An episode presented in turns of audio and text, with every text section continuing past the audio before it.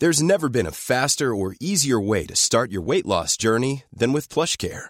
PlushCare accepts most insurance plans and gives you online access to board-certified physicians who can prescribe FDA-approved weight loss medications like Wegovy and Zepbound for those who qualify. Take charge of your health and speak with a board-certified physician about a weight loss plan that's right for you.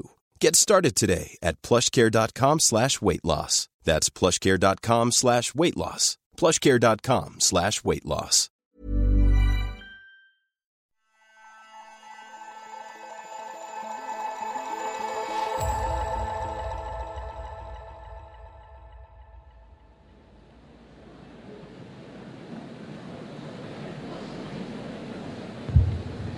Ladies and gentlemen, the President of the United States.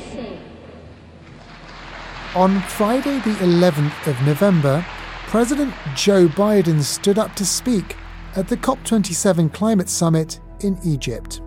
Folks, now I know this has been a difficult few years. The interconnected challenges we face can feel all consuming. Challenges like the global energy crisis, exacerbated by Russia's invasion of Ukraine. Europe, a continent that's historically relied heavily on Russian oil and gas, scrambled for alternative sources of energy and just ended up finding even more fossil fuels.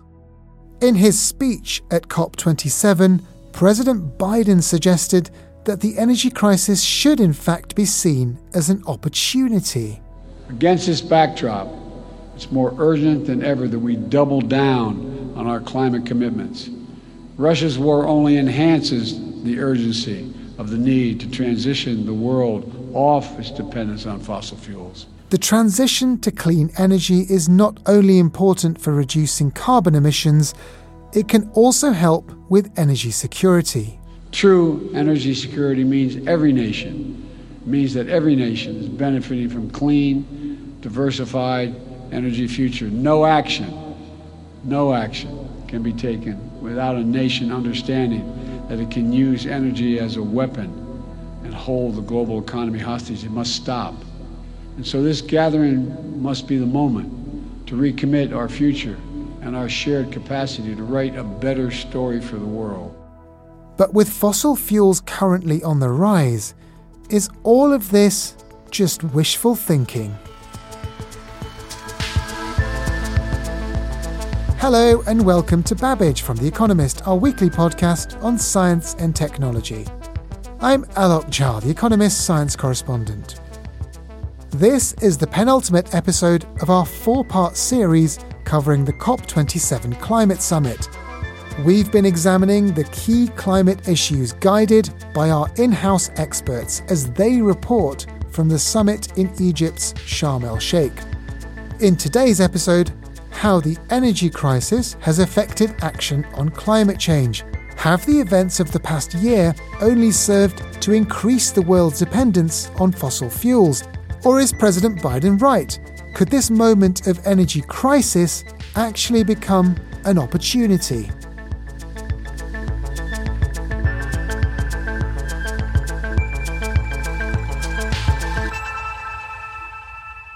With me once again are Vijay Vaitheeswaran, The Economist's Global Energy and Climate Innovation Editor, and Catherine Brahic, our Environment Editor, who joins us this week from Sharm el Sheikh.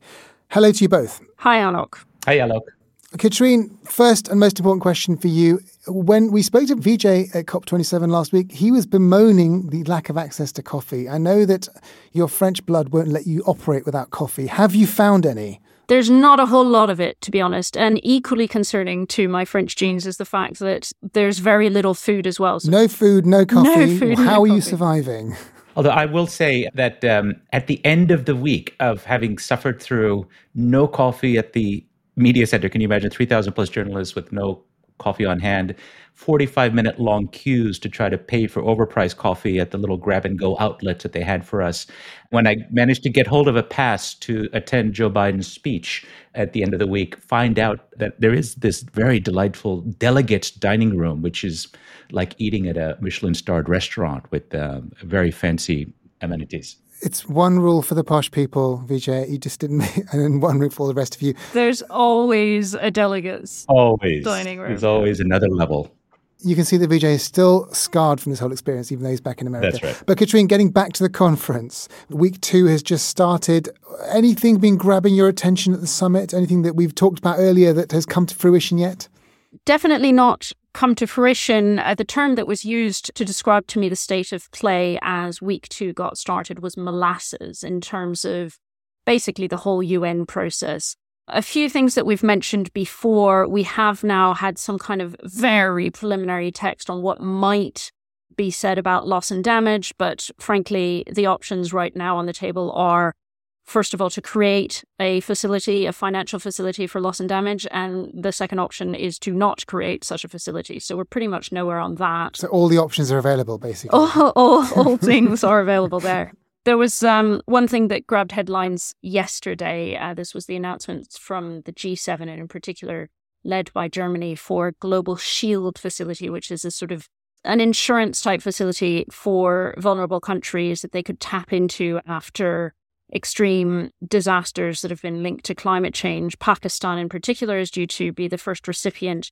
And the total sum there that we're talking about so far is 210 million euros, which is being denigrated as basically nowhere near enough. Just for context, Pakistan's total economic losses as a result of its floods this summer were on the order of 30 billion. So much, much more is needed there. And so orders of magnitude difference in what's actually needed compared to what's actually been committed so far. But we are only halfway through. Vijay, you've just left the meeting and you're back in America now. What did you see in your last few days at the conference and, and what are you expecting from the coming week?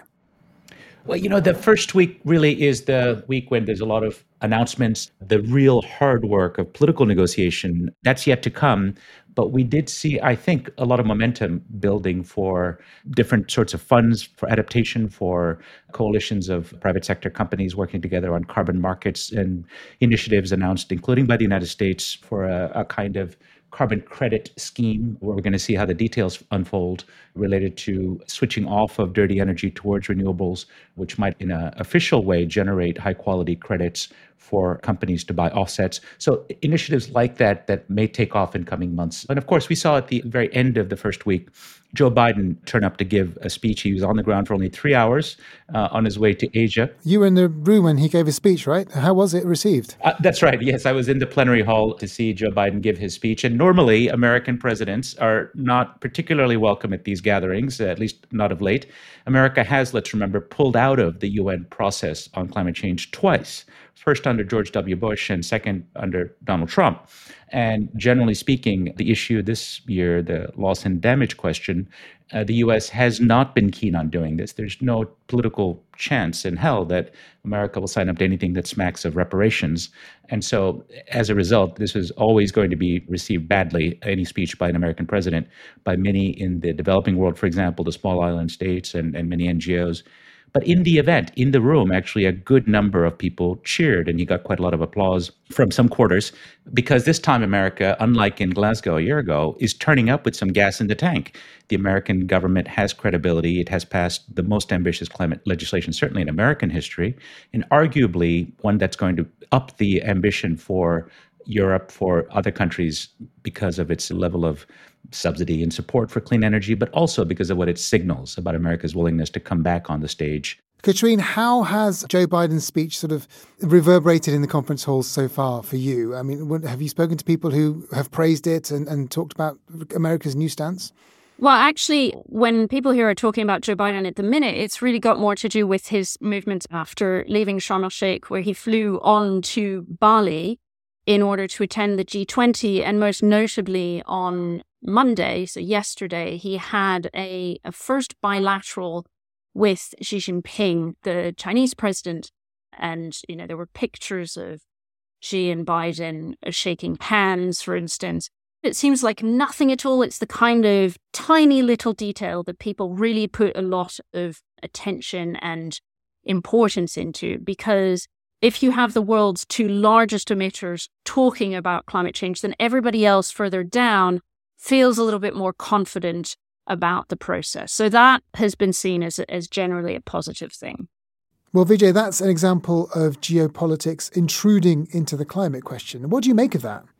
Well, you're absolutely right. Of course, it's a reminder that geopolitics has stuck its ugly snout into these COP summits where we dream about a much better future and all of us coming together and, and solving the world's problems. Well, the messy reality is that in the last 12 months, we've seen energy geopolitics, oil shocks, we've seen uh, the gas crisis in Europe. But in some ways, we do see that leads to a kind of joined up thinking because we're bringing the worlds of geopolitics and climate together rather than seeing them in isolation.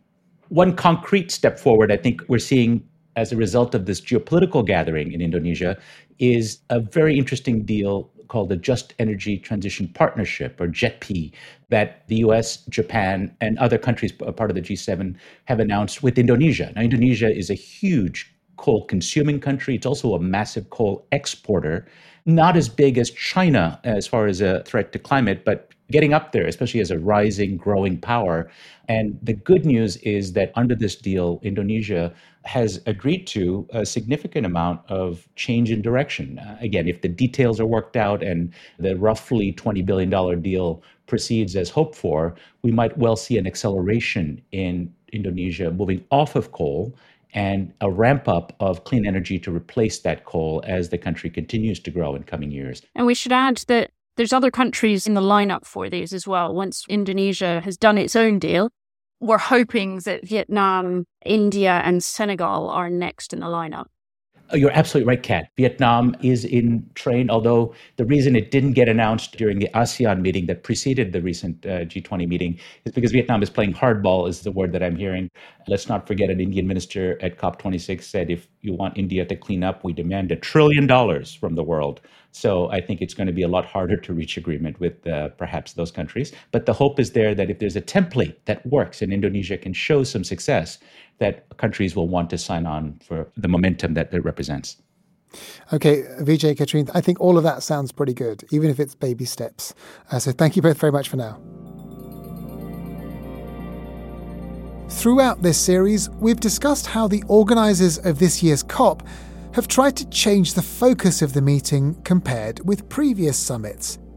This year, for example, the world's big oil and gas companies have been invited, rather than being advised to steer clear. It's a political decision to include them, but also a practical one. In the past year, the world, and in particular Europe, has been plunged into an energy crisis.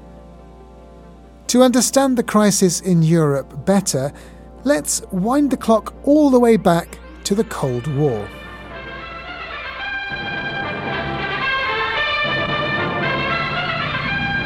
In the Soviet Union, enormous new reserves of gas and oil have been discovered in Siberia. With enough pipelines, they believe Siberia could become a powerhouse for much of Europe, west as well as east. In 1970, West Germany and the Soviet Union entered into a partnership over oil and gas. Under the terms of the deal, West Germany will get a 20-year supply of Siberian gas. In exchange, it will provide 1,240 miles of 52-inch steel tube for the pipeline. They agreed to expand the Druzhba pipeline, known as the Friendship Pipeline, to provide West Germany with Soviet natural gas. By the time the Berlin Wall came down in 1989, a third of West Germany's gas came from the Soviet Union. By the start of 2022, Russian gas accounted for two thirds of Germany's supply. And the European Union as a whole relied on Russia for around 40% of its gas and millions of barrels per day of crude oil. While the bloc was focused on going green domestically, importing gas and oil made sense. But after Russian tanks rolled into Ukraine in February of this year, Western countries were left with few options other than to reduce their dependence on Russian energy. Yeah, so the first thing that many governments have done is try to get the oil and gas from somewhere else. Niklas Höhne is a climate scientist and the co founder of the NewClimate Institute, a think tank based in Germany. He's participated in international climate negotiations for nearly three decades. So many of them have gone shopping around the world uh, to get new supplies. They are building a lot of new infrastructure to get uh, liquefied uh, natural gas to Europe. That's apparently is the most simple thing. That's why it's happening a lot. On the other hand, uh, the more long-term solution to the problem would be to be more energy efficient, to use less gas or uh, oil, or uh, to support renewable energy and energy efficiency, so saving energy and renewable energy is always a more yeah, complicated option. It's more um, diverse. Uh, you have to take more more difficult decisions, and maybe that's one reason why it's not uh, really done. So, out of those three options, looking for alternative sources of fossil fuels was seen to be the fastest and safest way to ensure that Europe has enough energy, at least in the short term. And the most popular alternative? Well, that was liquefied natural gas, or LNG. Natural gas has been most commonly transported to Europe in huge pipelines, like the Nord Stream pipes from Russia to Germany. But LNG means that gas can be placed into tanks aboard ships. It can therefore arrive from much further away, from countries such as Qatar or Australia. And now even America is ramping up its exports too, for example, from the gas fields of Texas and Louisiana. What you do is to, you take the gas and you cool it down and put a lot of pressure on it, and then it, it becomes liquid. And you put that into a ship, and then you can ship it across the world, basically from anywhere to anywhere. And that's the big advantage. The disadvantage is that it takes a lot of energy to cool it down. You lose a lot of gas, and that then makes it very yeah, carbon intensive. So LNG has much more emissions than uh, pipeline gas. In addition, usually LNG comes from unconventional gas sources. That's you need a lot of energy to get the gas out of the ground anyway, and you need a lot of chemicals to do that. And in the end, that gas actually has a higher climate impact than coal, which then also uh, doesn't really make it a very good alternative. Once ships carrying LNG arrive at their destinations, special facilities, which are known as regasification terminals, are required to pump the liquid off the ships and turn it back into useful gas. If European countries want to use more LNG, however, they'll need new infrastructure to do it. The idea of importing LNG, so liquefied natural gas, to Europe has been on the table for a long time, but people were not building new import terminals because, well, we thought we have enough infrastructure and we don't need it. Now, with Russian gas, many countries are building new import terminals, so where the ships with LNG would come and basically unload their liquefied uh, natural gas. And this infrastructure is very expensive. When Russia invaded Ukraine, Germany had no regasification terminals. Soon after, Chancellor Olaf Scholz announced that Germany planned to build two new facilities. The building process will start this year, and we are discussing with the with the companies that are doing this that they should try to hurry up, and we are working on changing the legal scenario of this uh, activity that it can be done in a shorter time as it usually would take. In the meantime, the country has rented several floating terminals. If you have this LNG terminal where LNG is imported, it can be this floating terminal, and you can rent it for, let's say, five years. But then still, you need to build a pipeline from that terminal to then the grid, and you need to uh, then distribute the gas. That's also permanent infrastructure. Some people are therefore worried that all this new infrastructure won't be as temporary as has been suggested. So, long term supply contracts is the usual way how you do that. You don't make a supply contract for five years, you make it for 20 years. And that's what's basically happening. When you build a new infrastructure for uh, new gas, that is really new. And once it's new, you want to use it for a long period of time. And that's the real danger of it. According to Niklas, the energy crisis has set back climate action. I think for climate, we, we are so late in, in the, uh, reducing greenhouse gas emissions that we need to go into emergency mode. And on climate, we are not yet doing that. However, on the energy crisis, you can clearly see we are in emergency mode. The governments are acting. They're acting very fast, drastic, and they do things that are outside of what was imaginable before. And one could have used this momentum to do the right thing but unfortunately, a, a, lot of that momentum goes in the wrong direction. And I would hope that the focus is again on emergency mode on climate, because if you are on that one, you solve the energy crisis kind of on the side. But there are those who think that the world is on the right track. In the very short term, naturally, countries as trying to find uh, a ready substitute of the gas they cannot import anymore. That's Francesco La Camera, the Director General of the International Renewable Energy Agency. He made some time to speak to us from the very crowded halls of COP27. Governments are trying to adapt in the short term and find solutions in the short period to provide the services that the citizen ask as eating and cooling and giving energy to, to the company, to the transport, etc. So we think that uh, this uh, uh, way will stay not for much time, and immediately after we will assist to an acceleration of the transition, as I'm trying to, to, to explain.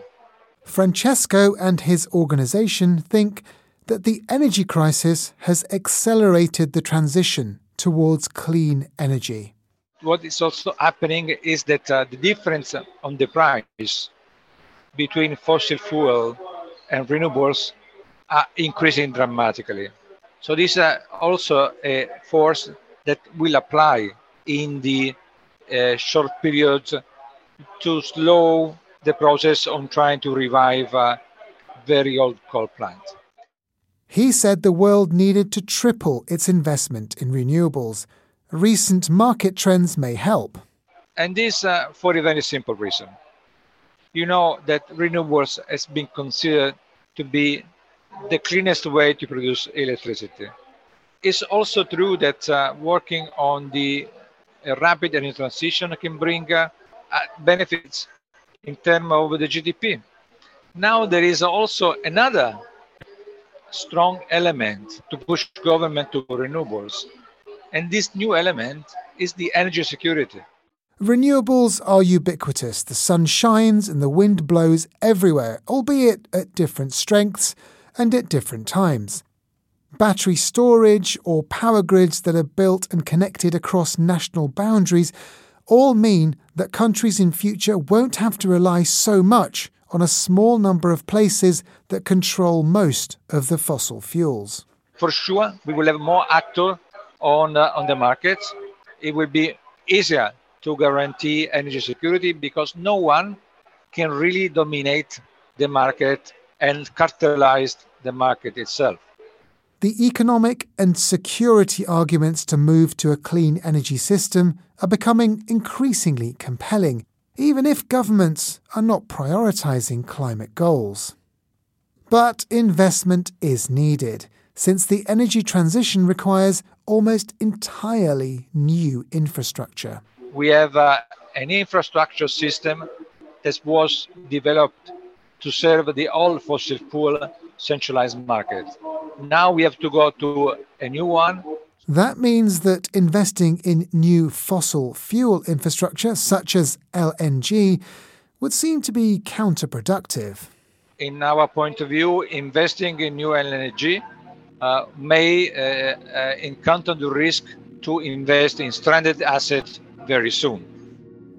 Francesco's vision involves creating an energy system based on renewables, complemented by green hydrogen and sustainable biomass.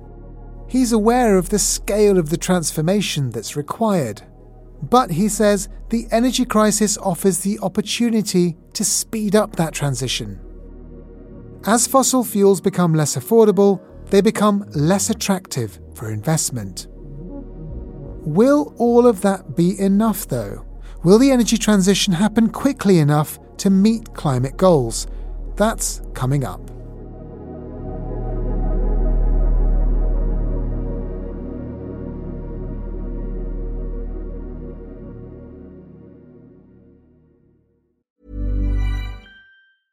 A lot can happen in three years, like a chatbot may be your new best friend. But what won't change? Needing health insurance. UnitedHealthcare TriTerm Medical Plans, underwritten by Golden Rule Insurance Company, offer flexible, budget friendly coverage that lasts nearly three years in some states. Learn more at uh1.com.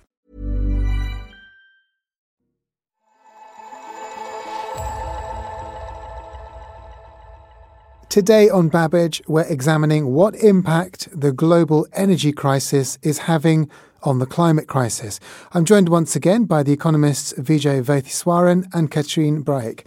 Catherine, we've just heard a debate there on whether the energy crisis is accelerating or whether it's set back action on climate change. Where do you stand on that? So the IEA, the International Energy Agency, recently released its annual World Energy Outlook report, and they run various models looking out over the coming decades for how the energy mix is going to change in coming decades according to different developmental pathways, and also what the consequence for that are, obviously, on carbon emissions. And the latest report was different to previous ones, shall we say, in that for the first time it projected a peak in fossil fuel use. So the IEA's report was certainly encouraging. What I'd say there is that we at The Economist had a big cover package that went out not long before the IEA's report went out, showing that there's a massive boost in infrastructure investment in the Middle East that perhaps has not been taken into consideration. So I think there's some worrying concerns that would probably shore up Niklas Höhne's position and ultimately, I think we're going to have to wait and see where emissions stand in a few years' time. We've seen these blips a few times in the past. Unfortunately, we've always seen rebounds in emissions after the blips. Okay, so wait and see. Vijay, we just heard about how the LNG industry is on the up as a result of the climate crisis for understandable reasons, particularly in America. Now, that is a bit confusing, isn't it? Because there's going to have to be a trade off between America's LNG exports and President Biden's very ambitious climate agenda.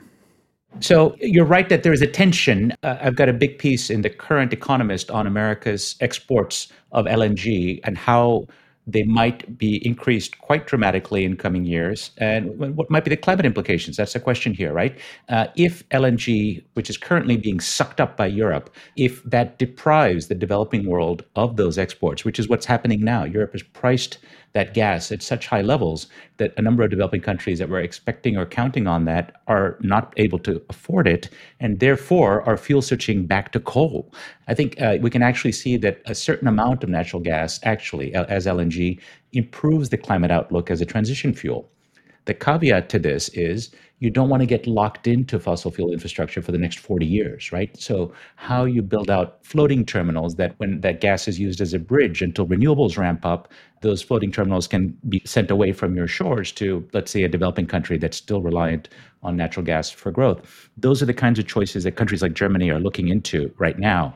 But if you do it thoughtlessly and just lock in fossil infrastructure, then yes, this could be bad for climate. The head of the International Energy Agency recently wrote a piece for The Economist on how he thinks the energy crisis could actually accelerate the renewable transition.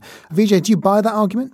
You know, it's a hopeful thesis, I would say. I was talking about this very topic with Jason Bordoff, an energy policy expert at the Columbia University Climate School, and he had these provocative thoughts. I think the International Energy Agency was right to say that in the long run, we will look back and see this current energy crisis as having accelerated a transition, a recognition that if you were more dependent on an electrified economy that did not require as much import of hydrocarbons that are exposed to geopolitical risk. It's giving a renewed push to the urgency to build things faster. We need to build so much infrastructure for a clean energy transition. There are many caveats around it, though. Uh, many of these things are hard to do. They're impacted by other geopolitical factors. The Inflation Reduction Act, for example, which the IEA projects will increase sevenfold electric vehicle sales in the US by 2030 to get those tax credits, you have to have an electric car with a battery, the components of which have nothing to do with China. And right now, China refines and processes 90% roughly of the critical minerals. So there are a host of other barriers to getting this done. And then we should remember even if the IEA is right that this is accelerating a transition, the IEA, for the first time ever in its outlook, says fossil fuel use will peak and then plateau. It does not find in 2030 or 2035 fossil fuel use falling quickly, certainly nowhere close to being on track for climate goals like one and a half or even two degrees Celsius warming. So we have a lot more work to do. So, Vijay, just before you went to COP27, you were at a major energy industry conference in Abu Dhabi, weren't you? Where you actually talked about all of the geopolitics of this. Uh, that's right, Alok. Um, I had a great conversation with Dan Yergin, uh, the author of the new map and vice chairman of S&P Global, about the energy crisis and the implications for climate change. Well, first, Vijay, you know, for several months I thought, well, this really compares to the energy shocks of the 1970s. I'm now coming to the view that actually this could be worse than any of the previous shocks because it's not just uh, oil, it's gas, it's coal, it's nuclear.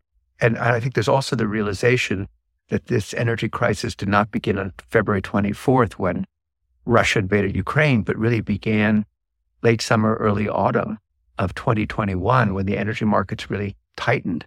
And I think uh, it kind of gets lost in discussion, but I think there's been a recognition that uh, you can't have an energy transition without energy security, and that you can't simply stop doing one thing and replace it with something else that doesn't have the scale to do that.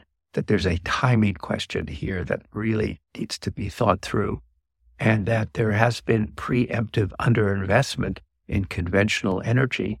And, you know, that's going to get you in a crisis and that's going to affect public opinion and public support. And that's going to have a political impact. And then it's been accentuated, of course, by the war.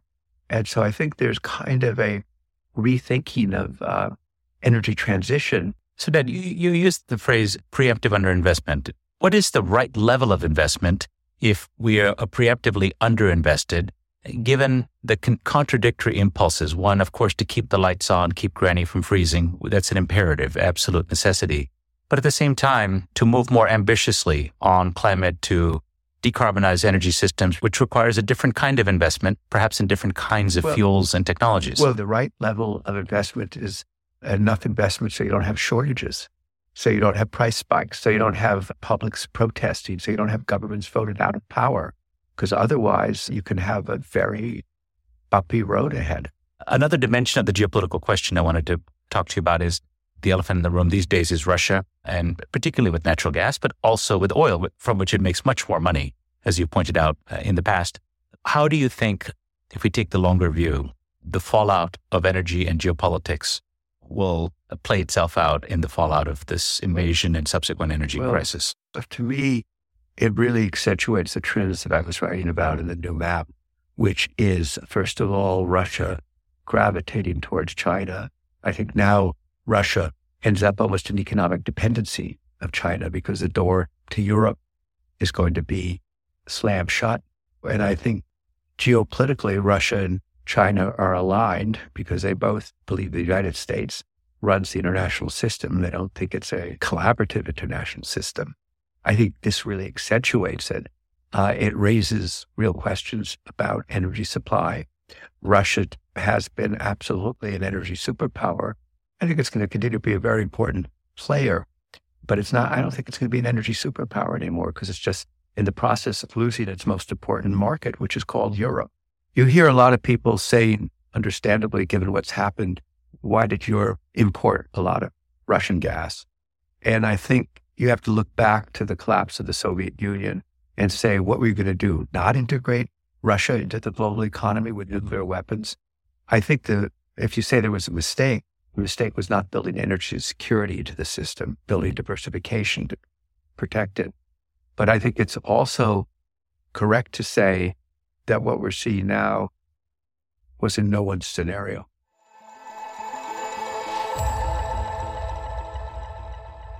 We've talked about Europe's energy crisis, but of course, we recently reported in The Economist as well about Africa's need for more energy and more green energy. Catherine, how can that continent be encouraged to industrialize in a more renewable, sustainable way? Yeah, so this is obviously a really big issue. It's an issue that's being discussed here at COP, which is being portrayed certainly by some as an African COP. There's some resistance to that. Um, Africa is the most energy poor continent. In our recent reporting, we described the amount of uh, energy that is used per person in sub Saharan Africa as, I think, 185 kilowatt hours a year. That's an order of magnitude different to the American consumption. We actually wrote that an American fridge uses more electricity than a typical African person. So that describes the scale of the challenge. Obviously, as Africa develops, it also needs to expand its energy use. And currently, a lot of that comes from carbon rich sources. I mean, how does Africa, uh, the continent, you know, industrialize in a way that is meaningful for the sort of green agenda going forward, Vijay? Let's remember the context. Africa is a continent that's going to suffer terribly from the consequences of climate change, but contributes below 5% of global greenhouse gas emissions. This is a, a continent that is about to enjoy a demographic dividend. That is, it has such a great number and boom of young people, productive workforce, and has the opportunity to industrialize, to develop its economies. To do that, Africa needs energy. And so I think it's unconscionable to deny Africa the right to develop. And part of that energy mix is going to be fossil fuels. If we're lucky, it will not be coal burnt in the traditional way, but rather a phasing down of coal and a switch over to natural gas as a bridge fuel. And in particular, a rapid acceleration of, of the plentiful renewable resources. The solar potential in numerous African countries is extremely high. Africa actually has a phenomenal potential to produce green hydrogen, which is a derivative fuel from renewable energy that can be used in industrial processes, it can be used in long distance shipping and so on. I think that's the opportunity here. And that is going to require partnerships and, in particular, maybe investment frameworks in a number of countries where investors constantly say, look, we're ready to invest, but we're concerned about investment securities, about foreign exchange risk, about the rule of law and contracts in Africa. And that's where African governments need to do some work themselves. Okay, Catherine, as we wind up this conversation on energy, what do you think we might expect to see in the next few days at COP27 on the issue of energy? What are you looking forward to? Now we're sort of gearing up towards the political conversation. There last year brought a bit of a surprise in that the COP26 text, for the very first time, called for a phasing down of fossil fuels. Now it was contentious. It was hotly debated right until the very last minute. It was initially meant to say that there was going to be a complete phase out of coal. And then India stepped in at the 11th hour to call for it to say phase down instead and to mention unabated coal, which refers to basically the possibility of having coal combined with carbon capture and storage so that you could greenify. That's not a term that most people like the worst of fossil fuels, the dirtiest of fossil fuels. This year, interestingly, we've had some reports, now these are as yet unconfirmed, that India is coming back to this idea and, in fact, wants to widen it to phase down all fossil fuels, not just coal. Very, very early, that has just been reported. We don't know whether that's actually going to hold. And it might actually, at this point, just kind of be politicking. So India throwing something in there because it doesn't want to be the bad boy on the block again, knowing full well that other countries are going to step in and oppose that. But it sounds like there could be some further discussion of how the UN treats the eventual decline of fossil fuels. Vijay, it looks like this discussion about energy won't be going away anytime soon. I mean, not least in this COP forum. Could you tell us why next year's COP number 28 is going to be so important for the energy industry? I mean, this one's barely finished, but we're already looking ahead. Well, let's remember the context here. After having excluded the oil and gas industry from the COP last year, in effect, the industry was made to feel not only unwelcome but shamed. Uh, an oil man that turned up on the sidelines from a major European company was booed off stage. Uh, at Egypt, we do see the energy industry included in the conversation the next COP will actually be hosted by the United Arab Emirates, one of the world's biggest oil producers and one that has massive reserves that are going to be around for the next three or four decades. And therefore, we'll see a much stronger focus on how the energy industry itself can play a role as a decarbonizer. I think that's actually quite important. It's a more, in my view, grown up way of understanding the problem that oil and gas is here to stay. A number of countries, especially emerging markets, are going to rely on it. Do you want a responsible oil and gas sector that actually takes a lot of steps, like dealing with fugitive methane emissions from the natural gas production chain? That's, that's a huge impact on short term greenhouse gas emissions on carbon capture and sequester technologies, on developing ways of using hydrogen from natural gas that would also reduce many of the emissions. These are things that are detested by some in the environmental community and the climate community, but I would say these guys aren't going away, and you'd rather have them on side working on climate issues rather than on the outside stinking up the planet. Indeed, that does make a lot of sense. Uh, Vijay, thanks very much for that. We'll wrap up the conversation there. Well, next time, we're going to finish this mini series by dissecting the conclusions of COP27. So we look forward to that. But for now, Vijay and Catherine, thank you very much for joining me. Thank you, Alok. Thank you. Thanks also to Niklas Höhne, Francesco La Camera, Jason Bordoff, and Dan Yergin. And of course, thank you for listening to Babbage. If you've missed them, don't forget to check out our previous two episodes on COP27. You'll find them at economist.com slash COP27pod, along with a selection of other climate podcasts we've made this year. And you can stay up to date with all of our climate coverage written by Catherine, Vijay, and the rest of the team by becoming a subscriber. Listeners can get a special introductory rate by heading to economist.com slash podcast offer. The link is in the show notes.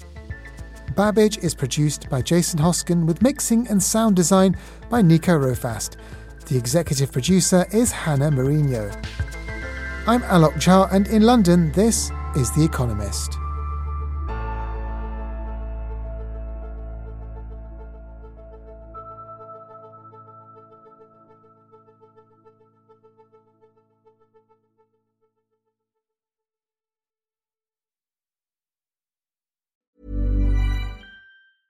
Hi, this is Matt and Sean from Two Black Guys with Good Credit. If you own or operate a business, whether it's a local operation or a global corporation,